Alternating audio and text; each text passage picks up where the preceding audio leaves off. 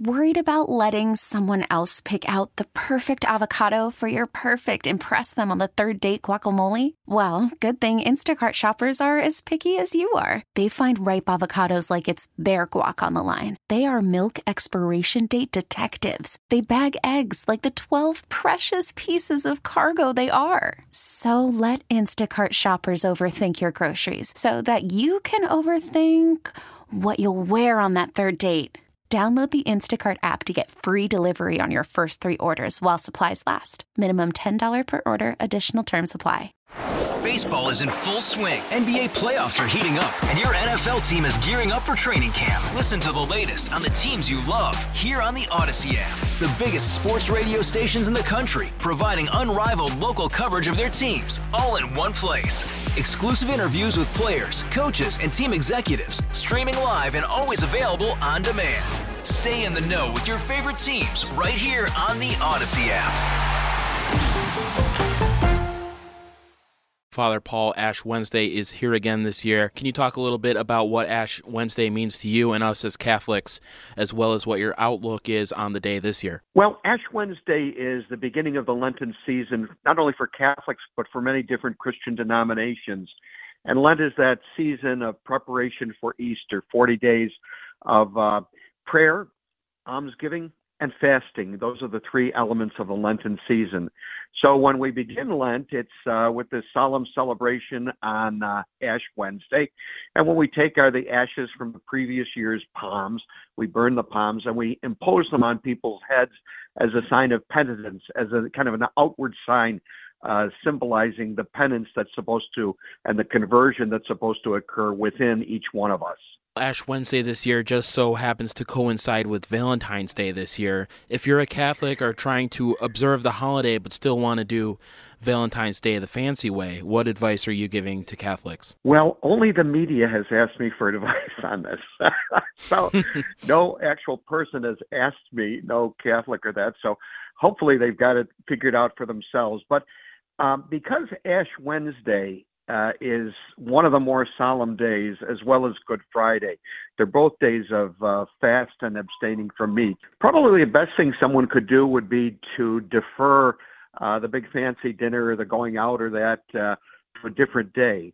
Some may have done it yesterday, the day before, Tuesday, Fat Tuesday, or it could be on Thursday or some other day. But to try to keep that day uh, as a symbol of penitence, it's kind of uh, Ash Wednesday for for the devout really kind of overrides uh, Valentine's Day at least this year. Thankfully, it doesn't happen very often, but you certainly could. Uh, a couple could fast together. I mean, fasting in the Catholic Church means uh, that one could have two small sustaining meals and one then larger regular meal in a day.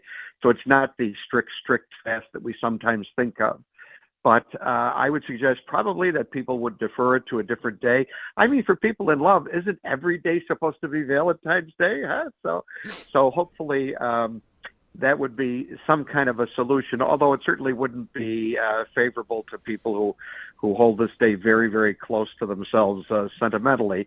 But uh, it, it's kind of a conundrum, and and again, thank goodness it doesn't come up that often where the two uh, collide uh, because Ash Wednesday does change every year according to the church calendar. So, two ideas that I thought was um, about celebrating Valentine's Day is, like you mentioned, celebrate it another day, or maybe just do a, a small seafood dinner. Which idea do you think is best? I think that having a, a dinner together, even just two people, it, it doesn't have to be out at one of the you know fine restaurants or anything like that where you know uh, I could use scripture with regard to love. Wherever two or more are gathered in my name, Jesus says, "I'm with you."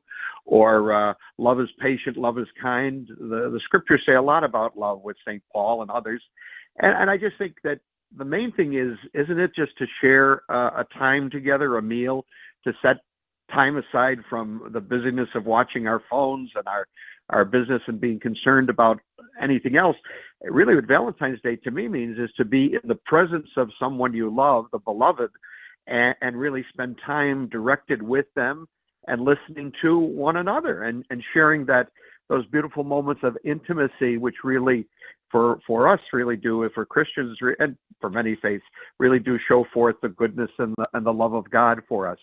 So I, I think, regardless of where you have the dinner, is not the most important thing. The thing is that the time is spent together in a loving care for one another. Going forward, do you have any messages, ideas, or anything uh, us Christians should keep in mind as we navigate through Lent? I think the one thing about Lent is to simply be aware that we ourselves are not alone in this journey and we ourselves are not the center of all creation or the, all being. It's to think about not only God, but how we serve God and affirm the presence of God in one another, in our brothers and sisters, how we accompany them on the journey of life, how we affirm the goodness of one another, how we really try to invite people who are on the fringes to be part of the whole uh, banquet table, if you will, to be part of that Easter celebration, not just the physical celebration at churches, but the celebration of new life that comes with the Lord Jesus.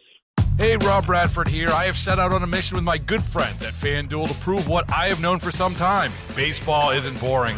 Now I have a daily podcast to prove it with some of the most notable people in the baseball world, screaming baseball isn't boring from the mountaintops or at least agreeing to come on our show. Players, managers, GMs, and yes, even the commissioner of baseball, Rob Manfred. It has been a constant wave of baseball's most powerful voices. So join the revolution. Subscribe and soak in Baseball Isn't Boring. Listen on your Audacy app or wherever you get your podcast. You'll be glad you did.